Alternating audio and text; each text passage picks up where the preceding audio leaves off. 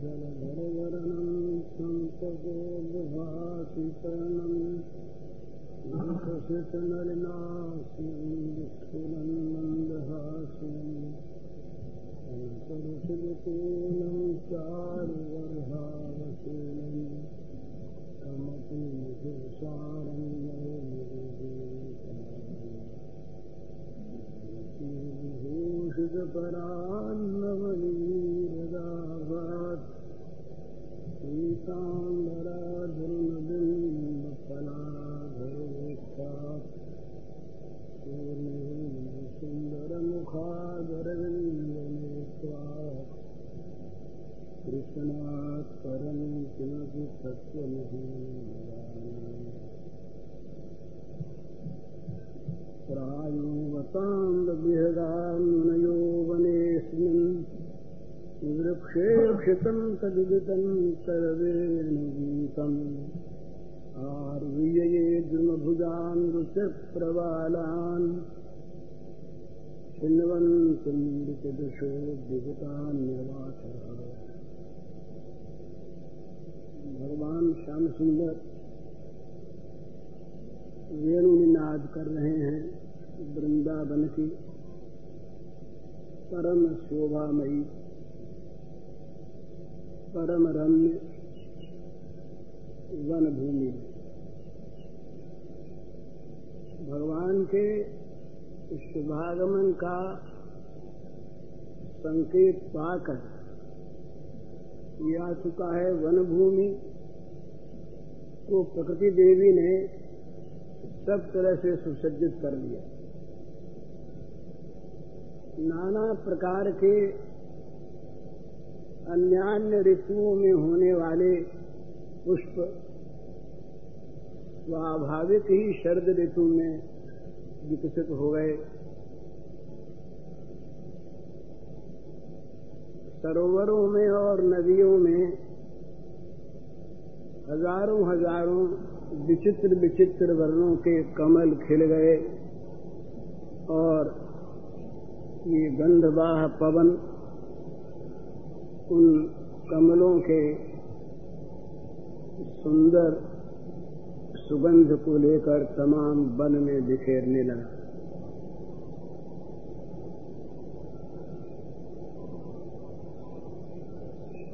प्रकृति देवी आज अपने स्वामी का, जबकि वो स्वयं वन शोभा देखने के लिए ही वहाँ पधार रहे हैं। तो वन देवी को शोभा से संपन्न कर देना स्वाभाविक। बड़ा उत्साह हुआ। तो श्री गोपांगनाओं ने इस वेणुनाद को सुना अपने अपने घरों में। सुनते ही उनके अंदर, उनके हृदयों में भाव का आविर्भाव हो गया।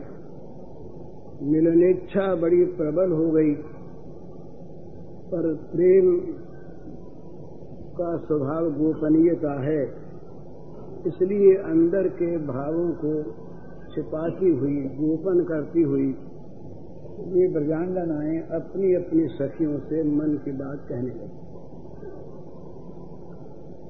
उन लोगों ने भगवान की मुरली ध्वनि का माधुर्य वर्णन करने जाकर जिस स्थिति में अपने को पाया,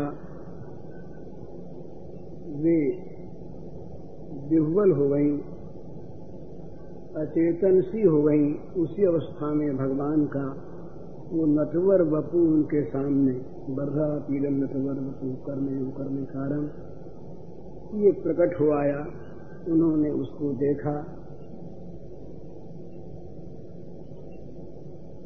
उसके बाद कुछ देर धैर्य धारण करने पर जब बोलने योग्य हुई तो बोले बिना रहा नहीं गया, फिर कहने लगी तो पहले वेणु की प्रशंसा की।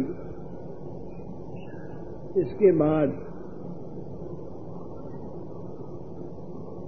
वन भूमि की, मयूरों की, पक्षियों की गोप बधुओं हैं देव बधुओं की, गायों की, वत्सों की, इन सब की प्रशंसा की। माने वो उन सब की प्रशंसा के, उन सब के सौभाग्य का वर्णन करने के व्याज से अपने मनोभावों को प्रकट कर रही है। और ये बतला रही हैं कि श्री कृष्ण के साथ श्री कृष्ण के किसी भी अंग के साथ, जिस किसी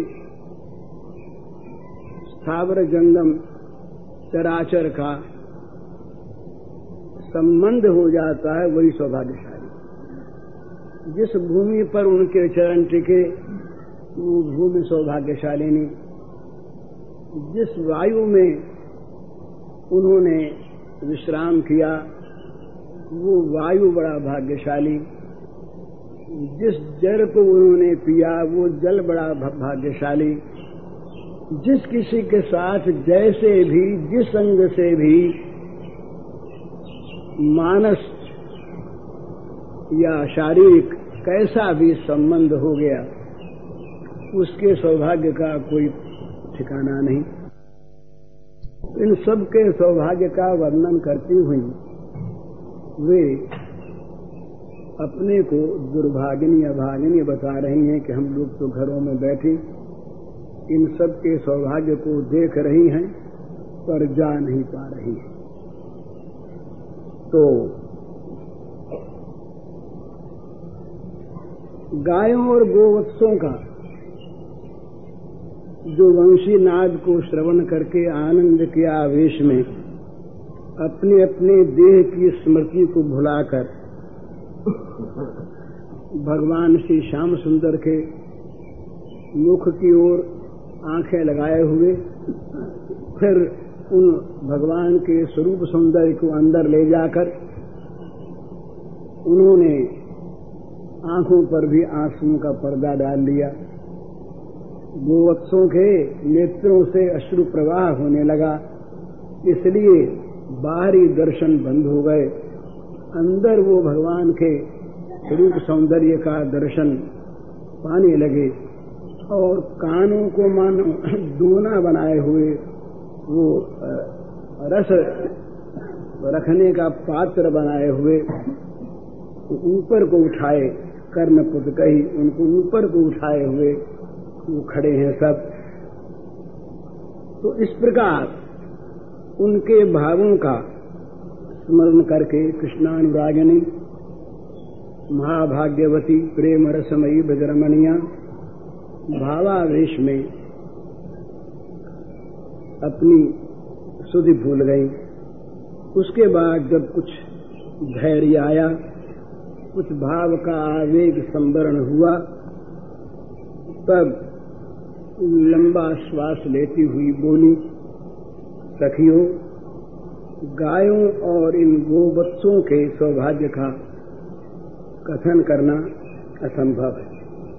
श्री कृष्ण स्वयं उनका पालन करते हैं, उनके अंगों पर अपने कोमल हाथ फिराते हैं, मार्जन करते हैं, उनकी धूल को झाड़ते हैं, उनको तृण और जल आदि देते हैं, और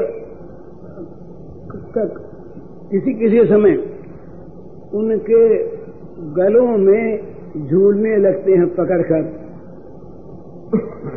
और गायों का क्या महत्व कहा जाए, उनके स्तनों में अपना मुख लगाकर स्तन में दुग्ध पान करने लगते हैं। किंतु हम लोग कोई सौभाग्य को प्राप्त नहीं कर सके। तो यहाँ पर इस श्लोक में अम्ब शब्द आया है। अम्ब कोई बड़े आश्चर्य की बात होती है। तब, अरे माँ, ये क्या हो गया? ये माँ शब्द जो है, ये निकल जाता है मुँह से।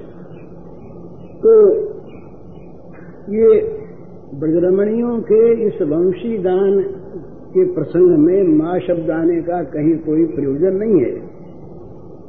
और किंतु प्रायो मुनय। यहाँ मात्र संबोधन आ गया। तो ये उनके आश्चर्य का द्योतक है। अरे माँ, इस प्रकार ये बजरमणिया कहने लगी, माँ, ये गायों की तो बात है ही, ये तो साथ रहती हैं।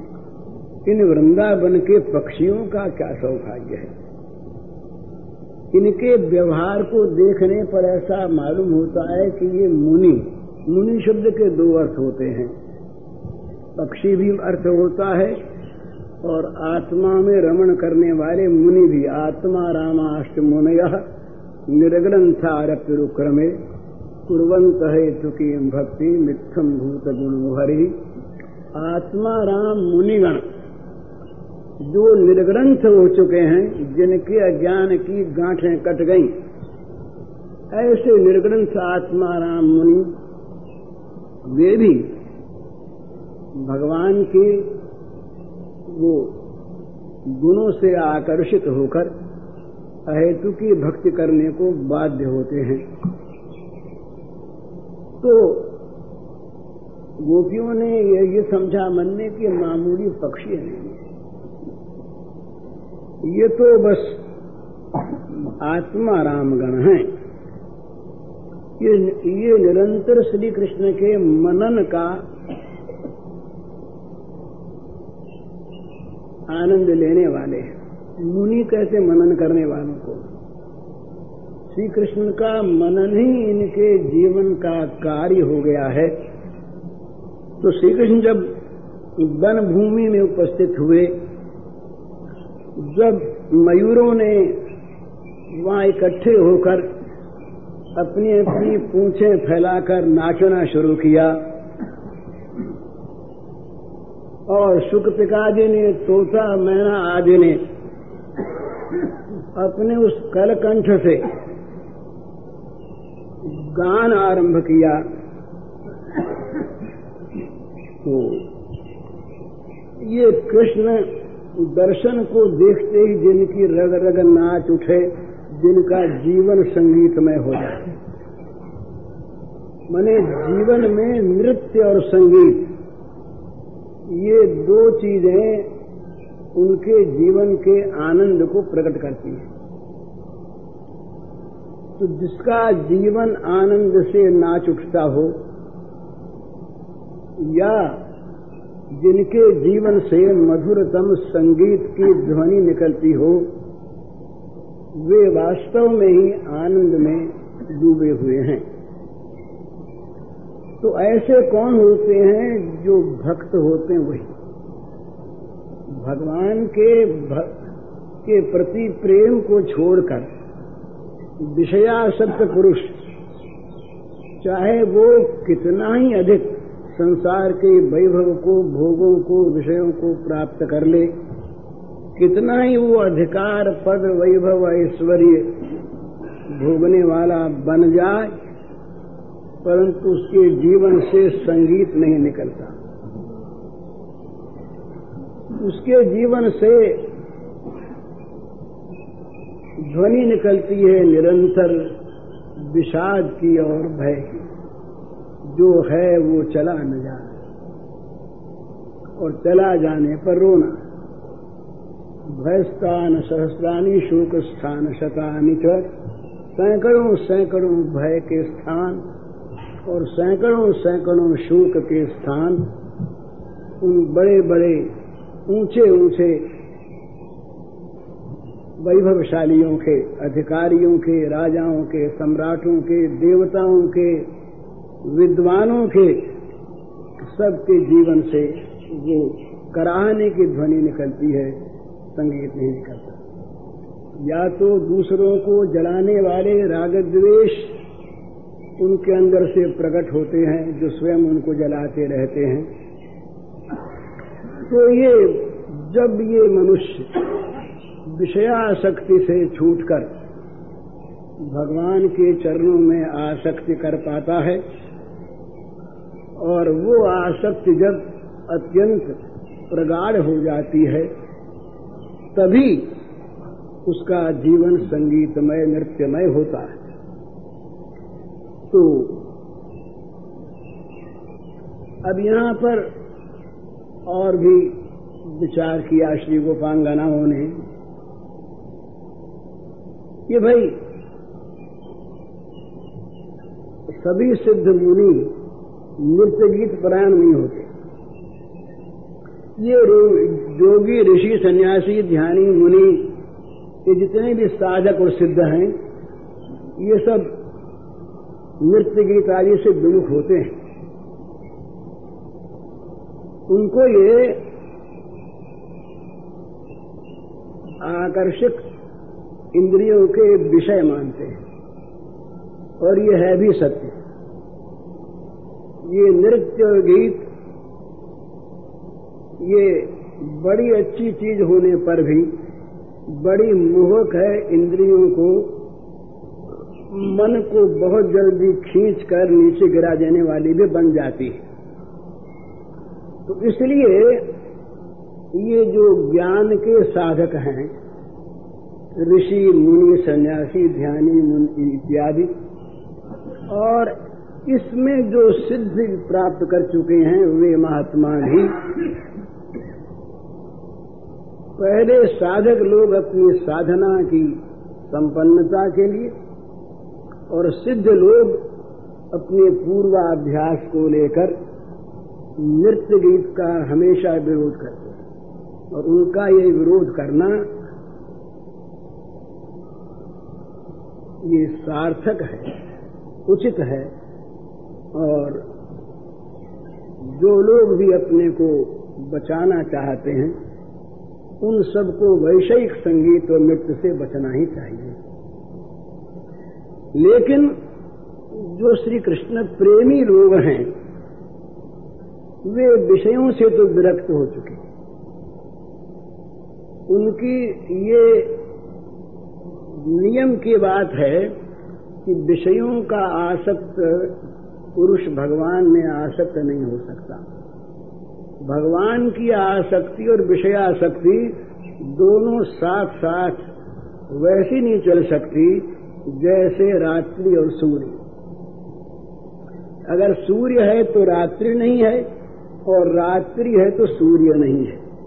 इसी प्रकार जहाँ भोगा शक्ति है, वहाँ भगवत रति नहीं है, भगवत प्रेम नहीं है और जहाँ भगवान में अनुरक्ति आसक्ति है, वहाँ विषयाशक्ति का नाम लेश नहीं तो भक्त चूड़ामणि लोग जो हैं, ये प्रेमी लोग, ये विषयाशक्त तो होते नहीं। इनकी विषयाशक्ति तो सारी की सारी चली जाती है बहुत पहले ही। जब से अंकुर पैदा होता है प्रेम का भुक्ति मुक्ति स्पृहा यावत पिशाची हृदय वर्तते। तावत प्रेम सुख से कथम अभ्युदम भवेत ये। कहा है कि जब तक भोग और मोक्ष की पिशाचिनी इच्छा हृदय में वर्तमान है, तब तक प्रेम के अंकुर का उदय नहीं होता। तो जब जब भगवत प्रेम का अंकुरोद्गम होता है, उस वो जब अंकुर पैदा होता है, अभी वो पल्लवित पुष्पित फलित नहीं हुआ। केवल अंकुर है। तो भगवत प्रेम के अंकुर की उत्पत्ति में ही ये विषय आसक्ति नष्ट हो जाए तो उनका फिर काम क्या रहता है? उन प्रेमियों का काम क्या है? वो प्रेमियों का काम है अपने प्रेमास्पद भगवान को सुख पहुंचाना। उनको रस देना। ये विचित्रता है। ये प्रेम ही इस प्रकार का एक विलक्षण दिव्य रस है, जो रस में भी रस लालसा पैदा कर देता है। रसो वैसा रस भगवान ही है और कोई नहीं। इन रस में रस की पिपासा उत्पन्न कर देता है ये प्रेम। इस प्रेम रस का आस्वादन करने के लिए भगवान स्वयं कहीं कहीं प्रेमी को प्रेमास्पद बना लेते हैं और स्वयं प्रेमी बन जाते हैं। तो इसमें श्री कृष्ण सुख की लालसा ही एकमात्र उनके जीवन का स्वभाव होता है, स्वरूप होता है। तो वो प्रत्येक अंग से, प्रत्येक शब्द से प्रत्येक कला से, प्रत्येक भाव से, वो केवल और केवल श्री श्याम सुंदर अपने प्रियतम को सुख पहुँचाने का ही स्वाभाविक, सहज, अभिमान शून्य, अहंकार रहित प्रयत्न करते रहते उनके जीवन से जो कुछ होता है, वो प्रियतम का सुख साधन होता है। इसलिए वे जब श्री कृष्ण का दर्शन पाते हैं या उनके स्मरणादि जनित स्मरण तो कोई भूलता ही नहीं, वो आनंद रस में जब मत होते हैं तब उनको सुखी करने के लिए और स्वयं उस रस में आप्लावित हो जाने के कारण वो नृत्य गीत आदि करने लगते हैं। तो ये मयूर जो नाचने लगे ये सुख पिक जो गाने लगे, इनके इन नृत्यादि को, संगीत को देखकर ऐसा अनुमान होता है कि ये सब प्रेमी मुनि लोग हैं।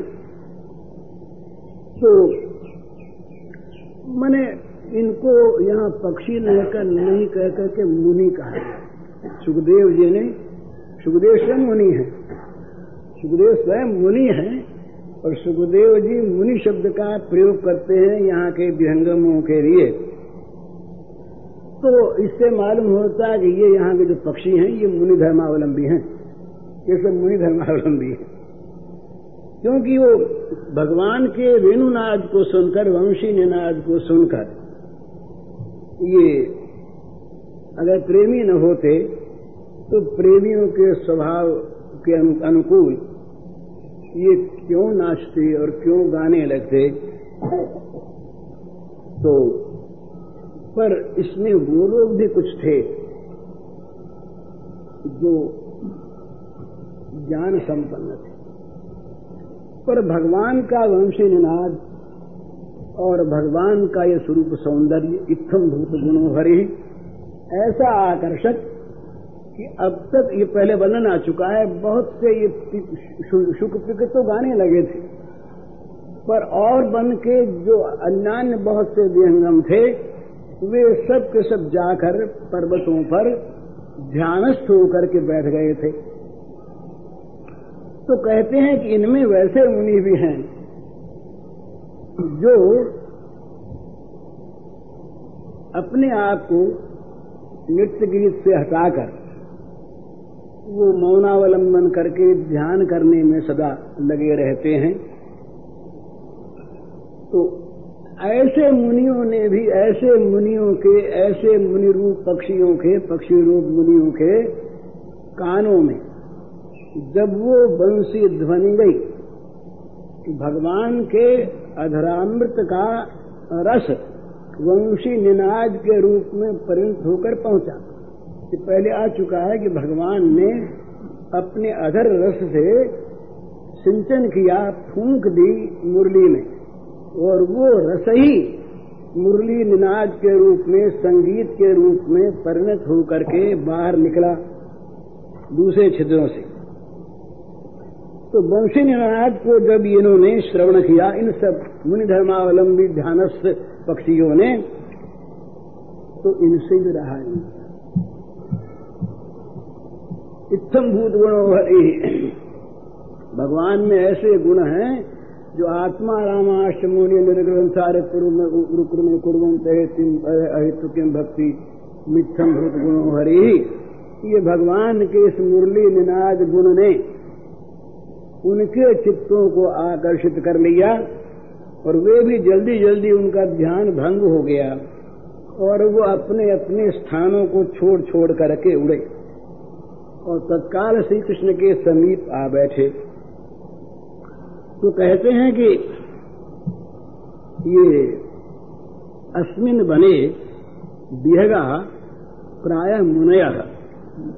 भवितुर महंती तस्ते कृष्णयक्षितम यथावस्थाने पुष्प फल पल्लवाद्यंतरम विनय कृष्ण दर्शनम संपद्यत तथैव रुचिर प्रबाला मनोहर पल्लवाद समायुक्तान।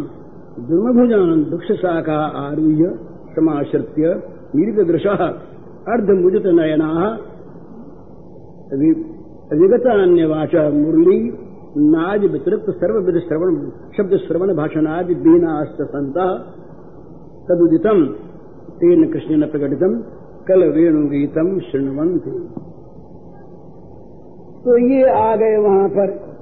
पक्षी लोग वहाँ पर सब, ये मुनि लोग, ध्यानस्थ लोग, ये सब उड़ उड़ करके वहाँ पर आए और वंशी नादा मृत के सिंचन से ये आया है। पहले की सारी वृक्षावली सारी वृक्षावली वहाँ पर हरी भरी हो गई। जो सूखे सूखे वृक्ष थे, वो भी हरे हो गए। क्यों हरे हो गए?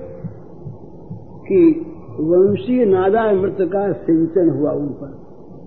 वंशी के नाद के ब्याज से भगवान ने अपने अंतर रस से उनको सींच दिया। तो वे तमाम जो सूखे वृक्ष थे, वे भी प्रफुल्लित हो गए और नए नए पल्लवाज से समन्वित हो गए सुसज्जित हो गए। तो ऐसे वृक्षों पर आकर के वे लोग, पक्षी लोग बैठ गए। तो जिससे वृक्षों के शाखाओं पर बैठे हुए वो पत्र पुष्पादि की आड़ से श्री कृष्ण को भली भांति देख सकें और श्री कृष्ण की भी दृष्टि उधर आती रहे, उसमें भी बाधा ना आवे। इस तरह से बीच बीच में फांक देख देख करके वो वो पल्लवाज समन्वित शाखाओं पर बैठे। तो दो बात एक तो वहाँ पर उन लोगों को उस समय पत्र पुष्पादि विहीन कोई वृक्ष दिखाई नहीं दिया। वे भी शंका करते कि पत्ते वाले, फूलों वाले पेड़ों पर क्यों बैठे? यहाँ तो पत्ते फूलों का बीच में पर्दा आ सकता है, एक एक आवरण आ सकता है, बाधा आ सकती है। तो कहते हैं कि एक तो वहाँ पर भगवान के वंशी निनाद के अमृत सिंचन से सभी वृक्ष फल फूल गए। कोई वहाँ पर ऐसा वृक्ष रहा ही नहीं जो सूखा हो। तो कहाँ बैठते बेचारे? और दूसरे, इन्होंने ये देखा कि भाई देखो भगवान का दर्शन करने के लिए एकांत मन चाहिए। कोई दूसरा देखने वाला भी वहाँ न रहे। तो कोई सूखे पेड़ यदि होते भी बिना पत्तों वाले तो वहाँ अगर ये बैठते तो लोग सब देखते ना कि ये बैठे देख रहे हैं। तो वो देखने का एकांत नहीं मिलता। इसलिए जिन वृक्षों में घने घने पत्र पुष्प आदि थे, उसी में ये बैठे कि यहाँ अपने तो उनको देखते रहेंगे और उनकी ध्वनि कानों में आती रहेगी और अपने को कोई देखेगा नहीं। ये भगवान को देखने वाले का मन एकांत होना चाहिए। भगवान को देखने वाले का स्थान एकांत होना चाहिए। भगवान को देखने वाले की बुद्धि और मन एकांत होना चाहिए। ये जहाँ पर भी भीड़ भाड़ रहती है, बुद्धि में भीड़, मन में भीड़, स्थान में भीड़, क्रिया में भीड़, मन में बहुत से संकल्प आ गए, मन में भीड़ हो गई। बुद्धि बहुशाखा वाली हो गई। बहुशाखा अनंता बुद्धि और व्यवसाय नाम अब व्यवसायियों की बुद्धि जो भगवान में निश्चयात्मिक होकर नहीं लग गई, एक नहीं हो गई, उनकी बुद्धि बहुत शाखा वाली होती है। तो बहुत शाखा वाली बुद्धि भी भीड़ भाड़ वाली बुद्धि। तो बुद्धि भी एकांत हो, मन भी एकांत हो, शरीर भी एकांत हो, विचार भी एकांत हो, क्रिया भी एकांत हो, इन सब की साधक को ज़रूरत है। भगवान को किसी को देखना हो तो भीड़ भाड़ का साथ छोड़ दे। बाहरी और भीतरी दोनों भीड़ भाड़ वो समझता है ऐसा कभी कभी मोह से समझ लेता है कि सामूहिक काम करना है। साधना सामूहिक नहीं हुआ करती, वह ये निश्चित नियम है। इसीलिए हमारे यहाँ गुरु परंपरा अलग अलग है। और गुरु परंपरा में सबके लिए मंत्र एक से नहीं है। कौन सा अधिकारी किस मंत्र का साधन कर सकता है?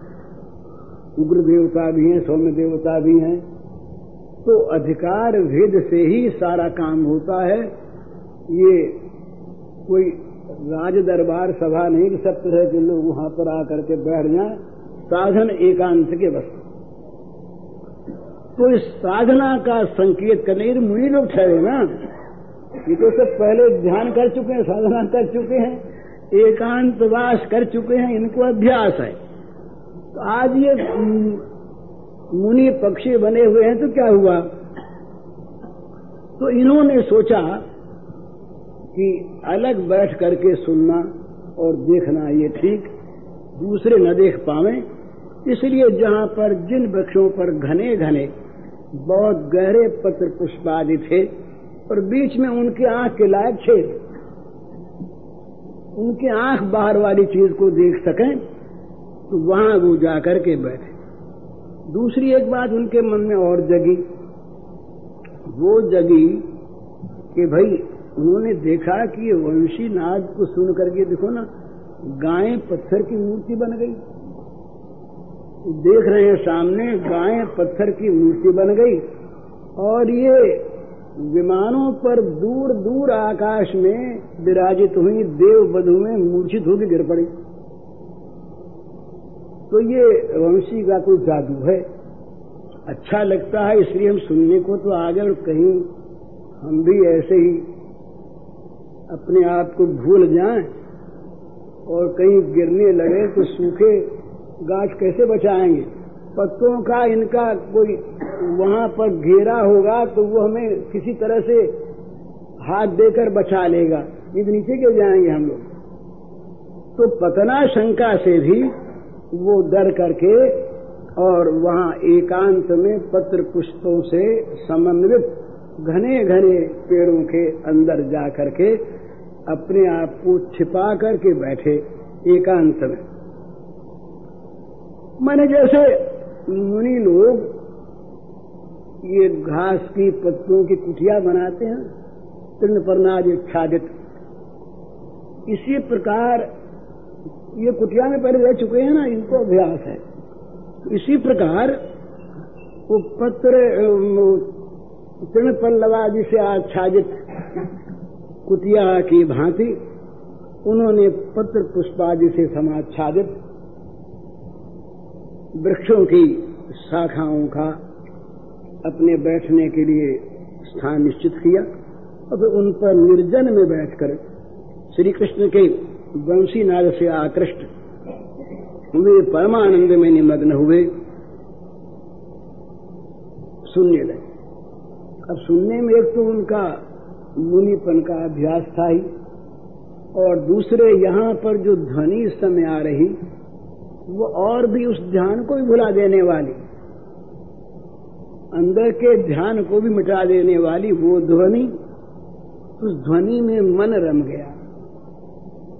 तो उन्होंने फिर स्वाभाविक ही आँखों को पूरी खुला नहीं रखा। कि पूरी खुली आँखें रहे तो बाहर के लोग तो नहीं देखते हमको, पर हमें कहीं देख बैठे तो तो मिलित दृशा मिलित दृश्य। उन्होंने आँखों को आधी आधी मूंद लिया। अर्ध निमीलित नेत्र उनके अर्ध मुदित नेत्र। तो श्री कृष्ण के बेरीनाथ को सुनने लगे और भाव के वेश में, भावावेश में वे अपने आप को विस्मृत होकर, देह और देह के सारे विषयों को भूलकर, उनका मन ऐसा रामा कि इस जगत में वंशी निनाद के सिवा और कुछ है ही नहीं। केवल वंश निनाद रह गया उनके आकाश में, व्योम में, सब जगह, आकाश, पाताल, पृथ्वी सत्य लोग जहाँ जहाँ, कहीं पर भी केवल वंश निनाद छा गया। तो एक तो वृंदा, एक तो इनका वन में दूसरे नैनों को मूल्य रखना, तीसरे मौन और स्थिर भाव से वहाँ बैठना, ये सब के सब मुनि धर्म के आचरण हैं, पक्षियों के। इससे मालूम होता है कि वृंदावन के सारे पक्षी प्रायः मुनि धर्मावलंबी ही हैं। तीन प्रकार के मुनि माने गए हैं। जिनमें एक को कहते हैं ज्ञानी, एक को योगी और एक को प्रेम। तो जो ब्रह्म मननशील हैं, वे ज्ञानी मुनि और जो अंतर्यामी पुरुष परमात्मा का जो ध्यान करते हैं, वो योगी मुनि वो अंदर जो जो दर्शन करते हैं।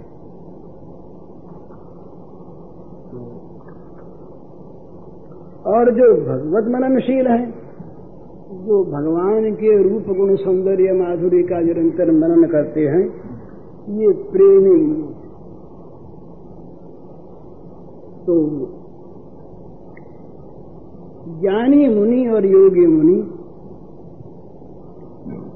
और प्रेमी मुनि वास्तव में किसी भिन्न भिन्न परमात्मा का भजन करते हो, सो बात नहीं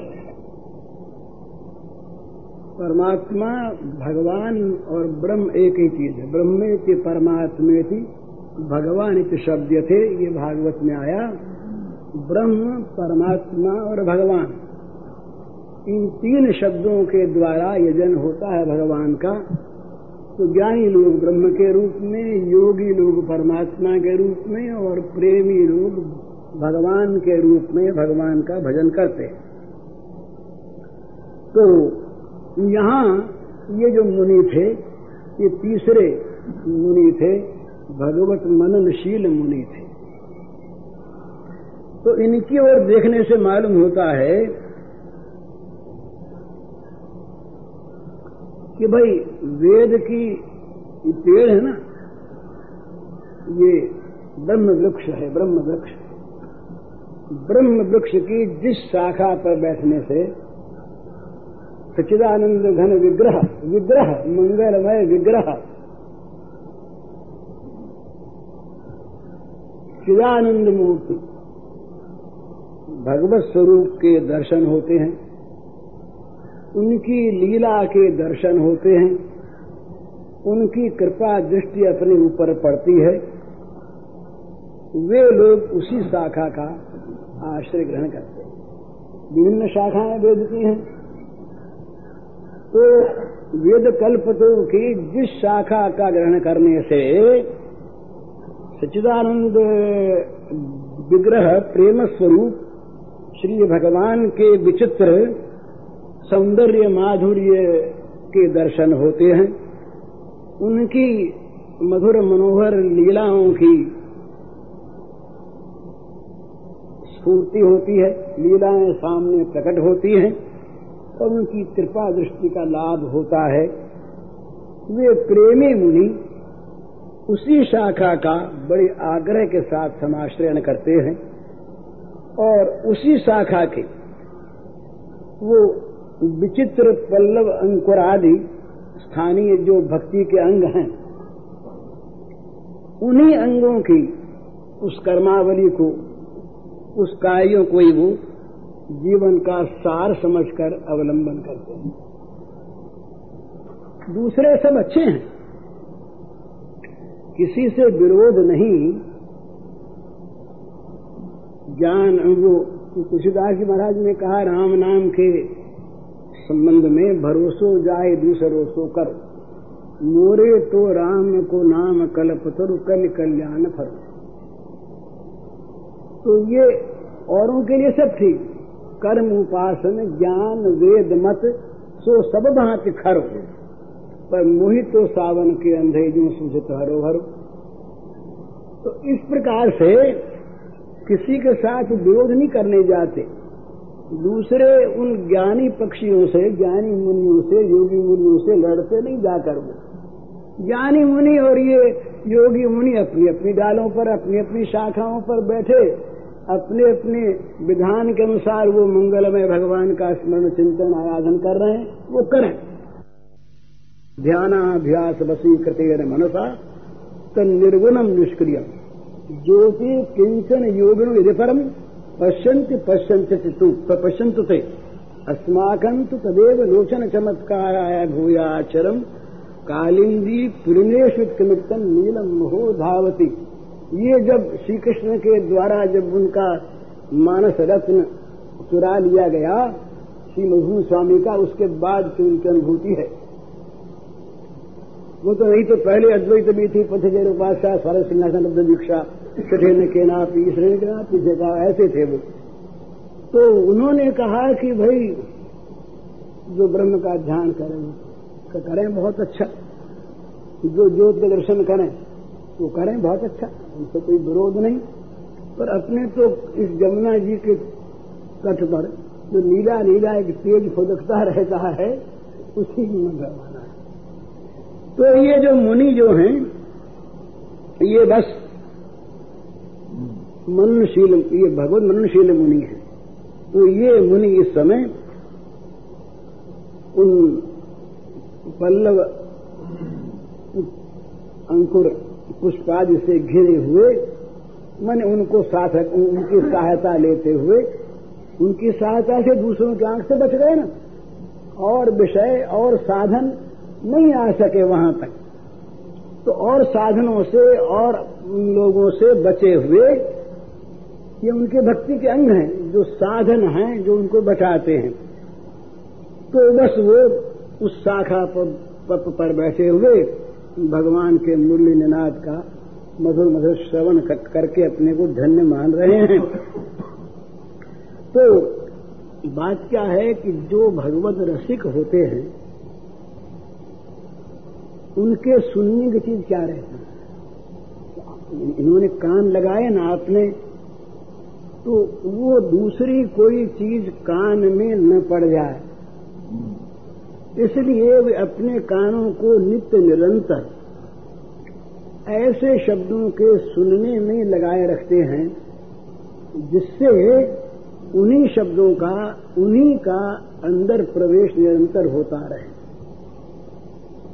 तो वे भगवान के लीला कथा को छोड़कर, भगवान के नाम को छोड़कर, भगवान के स्वरूप सौंदर्य की चर्चा को छोड़कर, वे दूसरे किसी विषय को सुनने में अपना समय नहीं लगा श्रवणन और कथा नहीं सुनी हूँ। कानों से दूसरी बात सुनूँगा ही नहीं ये तुलसीदास जी ने प्रतिज्ञा कर दी सब तो इस प्रकार ये मुनिगण पक्षी अपने आप को वहाँ पर स्थित करके शरीर को और बैठ गए, दूसरे सारे विषयों से कानों को हटाकर। ये और विषयों में जो रस आता है ना मनुष्य को ये भगवत प्रेम की कमी से आता है। जिस विषय में अधिक आसक्ति होती है मनुष्य की, उसकी बात सुनने में बड़ा सुख मिलता है। और जिससे चित्त की अनासक्ति होती है, वो चाहे बढ़िया से बढ़िया विषय हो, पर उधर मन नहीं जाता। चाहे उसके लाभ की चीज़ हो पर उधर मन नहीं जाता क्योंकि उसमें उसकी अपेक्षा दूसरे किसी विषय में चाहे वो विषय अच्छा न हो, उसका मन रम रहा है। कहते हैं भाई जो खेलने वाले लोग, शतरंज खेलने वाले लोग तो सबसे अधिक मन लगता है पर निंदा पर चर्चा। तो पर निंदा पर चर्चा सुनने वाले लोग, जहाँ ये चीज़ उनको मिल जाती है, वहाँ घर का काम भी भूल जाते बोले हम तो सच्ची समालोचना करते हैं सच्चे समालोचना सुनते हैं। बोले, हम तो दूसरों के दोषों को निकालने के लिए, उनकी सहायता करने के लिए, उनको निर्दोष बनाने के लिए आलोचना करते सुनते हैं। ये तो हम उपकार कर रहे हैं दूसरों का। तो इस प्रकार की बुद्धि उनकी बन जाती है, दोष में गुण बुद्धि। ये बुद्धि का जो विपर्य है ये उनके बुद्धि की तमसा छन्नता को प्रकट करता है। अधर्मम धर्म मितिया मन्यते तमसावृता सर्वार्थान विपरीतांश बुद्धि ही सा पार्थ तामसी। भगवान ने कहा कि जहाँ तामसी बुद्धि होती है, वहाँ सभी चीज़ों का निर्णय बुद्धि उल्टा करती है। वो अधर्म को धर्म बताती है, त्याज्य को ग्राह्य बताती है पुण्य को पाप बताती है, पाप को पुण्य बताती है सर्वार्थान विपरीतांश। सारे विषयों को उल्टा दिखाती है। और इसलिए भगवान को छोड़कर अन्य विषयों में मनुष्य का मन रमता है। नहीं तो भला। कौन सी ऐसी चीज़ है कि जिसकी भगवान से तुलना भी की जाए? जैसे प्रकाश से अंधकार की तुलना नहीं होती। भाई, ये तो कह सकते हैं कि भाई, ये बिजली का प्रकाश, सूर्य का प्रकाश, दीपक का प्रकाश, पर प्रकाश तो कहीं थोड़ा बहुत है ना। पर जहाँ अंधकार अंधकार है, उसको हम सूर्य के साथ तुलना करने जाएँ तो हमारी सिवा मूर्खता कुछ नहीं। इसी प्रकार विषयों के साथ, भोगों के साथ किसी सांसारिक प्रपंच के साथ भगवान के सौंदर्य माधुर्य ऐश्वर्य की तुलना नहीं हो सकती। उस ऐश्वर्य माधुर्य सौंदर्य को छोड़कर मनुष्य का मन ये दुखोत्पादक दुख योनि विषयों में लगता है तो इससे सिद्ध होता है कि ये भगवान में इनका अनुराग है। तो ये ब्रज के पक्षी, ये भगवत मननशील मुनियों की भांति श्री कृष्ण के दर्शन योग्य वृक्ष की शाखाओं पर आश्रय करके, और सर्व त्याग करके श्री कृष्ण के वंशीनाद श्रवण और श्री कृष्ण के मनन प्रसंग में ही अपने जीवन को लगा देते हैं। तो प्रायोवतांग मुनय, इसके दोनों अर्थ होते हैं। मुनि माने ब्रज के भाग्यवान पक्षी और मुनि माने आत्माराम मुनि। तो लेकिन एक बात इसमें और भी ध्वनित होती है, वो ये है कि इन पक्षियों के मन में ये बात क्यों आई? उन दूसरे भक्तों को देखकर, गायों को देखा वो सुख पिकों को गाते हुए देखा, मयूरों को नाचते हुए देखा तो उनके संग से उनकी कृपा स्वाभाविक इन पर पड़ी। तो कहते हैं कि जैसे उन्होंने भगवान के प्रेम में नृत्य गीत परायण, लोगों को देखकर इन ध्यानस्थ पक्षियों के मन में भगवान के प्रति प्रेम करने के आ गई इसी प्रकार मूढ़ जीव भी यदि भगवान का की भगवान की कृपा पर विश्वास करे और भक्तों की कृपा दृष्टि लाभ करे तो उनके लिए भी मुनि धर्मावलंबी होकर भगवान के भजन में लग जाना असंभव नहीं है। और फिर यहाँ तो वो चीज़ थी जहाँ ये मूढ़ नहीं, बल्कि ये बिल्कुल उल्टी बात। आत्मा राम मुनियों ने देखा कि हम लोग इस मुनि शरीर से, ऋषि शरीर से वहाँ जाकर इस समय मुरली वादन तत्पर नटवर बपू अपने सखाओं से घिरे हुए भगवान के सामने जाएँगे तो रसी भंग हो जाएगा। अरे वो फिर उनमें मर्यादा जाग उठेगी ना भगवान में, वो तो परम ब्रह्मण्य है। इतने ऋषि मुनि आ गए तो इन सबको प्रणाम तो उनकी लीला का जो एक, वो एक प्रवाह बह रहा है, वो रुक जाएगा। तो इसलिए ऋषियों ने, मुनियों ने देखा कि भाई उनका इस समय का दर्शन किए बिना तो रहा नहीं जाता। और वंशी निनाद का निकट से श्रवण किए बिना मन मानता नहीं। तो उन्होंने कहा कि भी जिस शरीर के द्वारा, जिस वेश के द्वारा भगवान का दर्शन मिले, भगवान की रस लहरी श्रवण करने को मिले, वही ग्रहण कर लेना अच्छा है। तो अपने सजातीय लोगों में लोग जाते से जा नहीं सकते। तो जो ध्यानस्थ मुनि रूप पक्षी थे, ध्यानस्थ पक्षी रूप जो मुनि थे जो ध्यान करते हुए बैठे हुए थे पक्षीगण, सोचा कि ये मुनि हमारी जाति के हैं। ये ध्यानस्थ हैं। तो ये आत्माराम मुनिगण भी भगवान के दर्शन की लालसा और भगवान के वंशी नाग श्रवण की अत्युत्कट वासना तीव्र उत्कंठा को लेकर ये ये मुनि लोग, आत्मारा मुनि लोग, उन मुनि पक्षियों का शरीर धारण करके उनमें जा मिले। उनमें जान उन्होंने देखा कि या बस अब इनमें रहने से कोई दूसरा तो पहचाने का नहीं ऐसा ही रूप, ऐसा ही रंग और ऐसे ही आवाज़, ये भी अब तक बैठे ही थे। तो उनके पास जाकर के वैसे ही चुपचाप उनके बीच में गाड़ियों पर बैठ गए। पहले तो बैठ गए।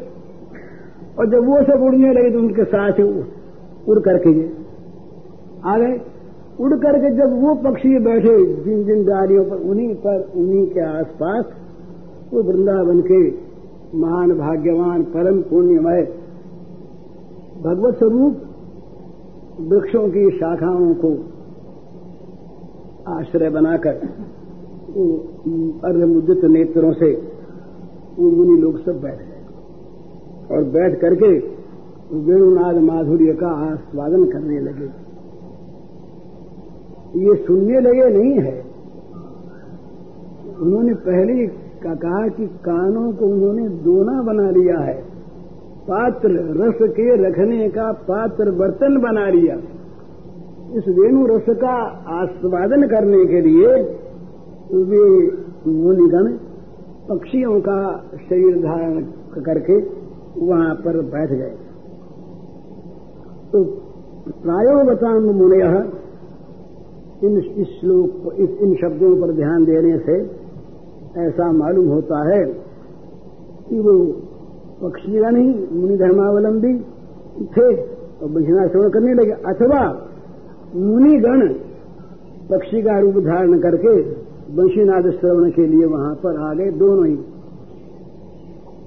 तो भावती परम प्रेम रसमयी ब्रजांगनाएँ कहने लगी कि, सखी, देखो कि वृंदावन के इन मुनियों की, इन पक्षियों की अलौकिक ये रीत देखकर मन में आता है कि ये साधारण वन के पक्षी नहीं ये सनक आदि नारद आदि जो आत्माराम वृंद हैं वही वृंदावन विहारी हमारे परम मधुर, मनोहर, प्रियतम श्री श्याम सुंदर के रूप माधुरी। और वेणु माधुरी का रसास्वादन करने के लिए वृंदावन में आ गए हैं। यद्यपि ये लोग ब्रह्मलोक तक में रहते हैं, जाते हैं, और वहाँ ब्रह्मा का वेदगान सुनते हैं। वही मामूली वस्तुएँ ब्रह्मा के द्वारा वेदगान। और वहाँ बड़े बड़े जो गंधर्व लोग हैं, वो हा हा हु इतने, वो सब, तुम्बरू इत्यादि, उन सब गंधर्वों का एक के द्वारा गाया हुआ मधुर संगीत भी सुनते हैं। परंतु ये कृष्णेक्षित, कृष्णेक्षत, ये जो भगवान कृष्ण के द्वारा उत्तरोत्तर, ये नवनव माधुर्य समन्वित। उनकी तो एक राग एक राग में गा दूसरी राग ले ली, पर यहाँ तो राग का कोई अंत नहीं है। श्री कृष्ण के वेणुनाद की रागिनियाँ केवल सप्त स्वरों में आबद्ध नहीं है। तो एक एक सुर में न मालूम कितने कितने सुर और निकलते हैं। ये स्वयं संगीत रूप है ना भगवान? तो श्री कृष्ण के द्वारा ये तान मूर्छना आदि भंगियों के द्वारा ये जो गाया हुआ कृष्णेक्षित और श्री कृष्ण के द्वारा उत्तर उत्तर नए नए माधुर्य से समन्वित भावों को तदुदितम, तेन कृष्ण उदितम, उत्तरोत्तर प्रकटित गुणम। इस प्रकार वो रस समन्वित नाना नए नए भावों को प्रकट प्रकट करने वाला।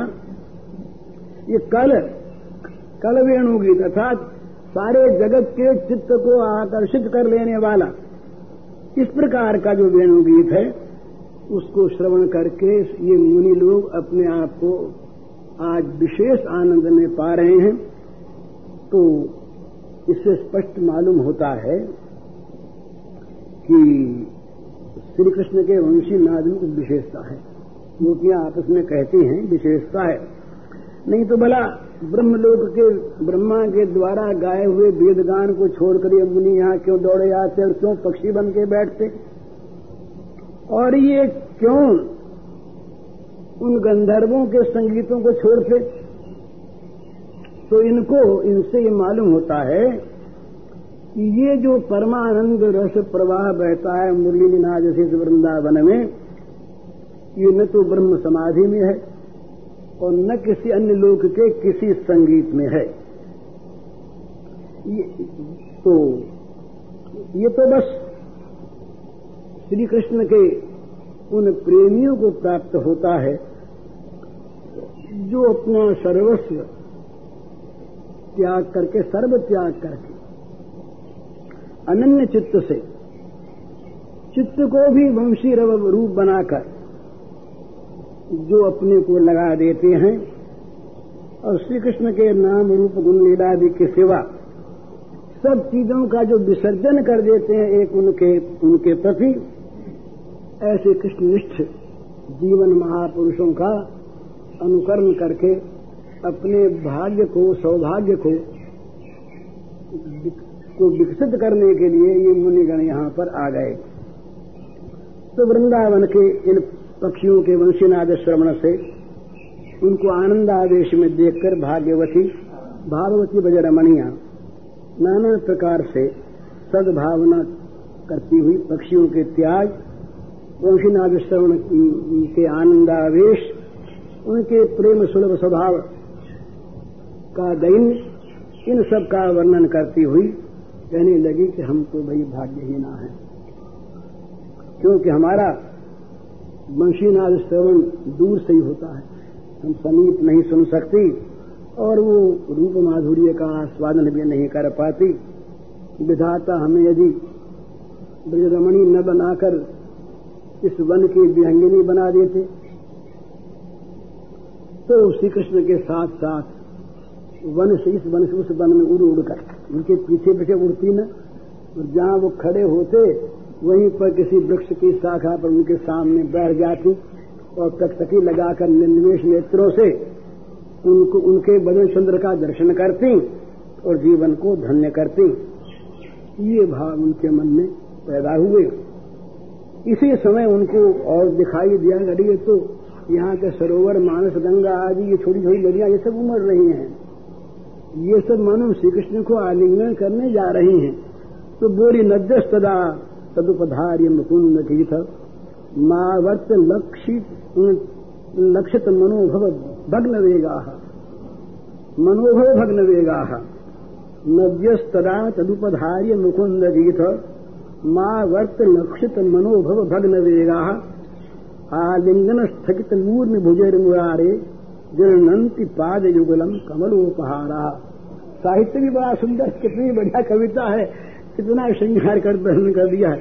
नदियों के बाद नद्य सदा पदुपधार्य मुकुंद गीत मावर्त लक्षित मनोभव भग्न वेगा आलिंगन स्थगित मूर्मि भुजैर मुरारे गृहनंति पाद युगलम कमलोपहारा। इसका केवल अन्वय पढ़ देते हैं और फिर। कृष्ण से वेणुवादन समय नद्य, यमुना मानस गंगादयो बजस्था नद्य। तत् मुकुंद गीतम ब्रजभाषणाम सर्व दुख मोचक श्रीकृष्ण से वेणुगीतम उपधार्य श्रुत्वा तन माधुर्यम अवगम्य च आवर्त लक्षित मनोहो भग्न वेग आवर्त पयसा परिभ्रमई लक्षितेन, सूचितेन, मनोभवेन, कामेन भग्न स्थगित वेगो यासाम यथा विधान सत्य। पूर्ण भुजई तरंग बाहुभि कमलोपहारा।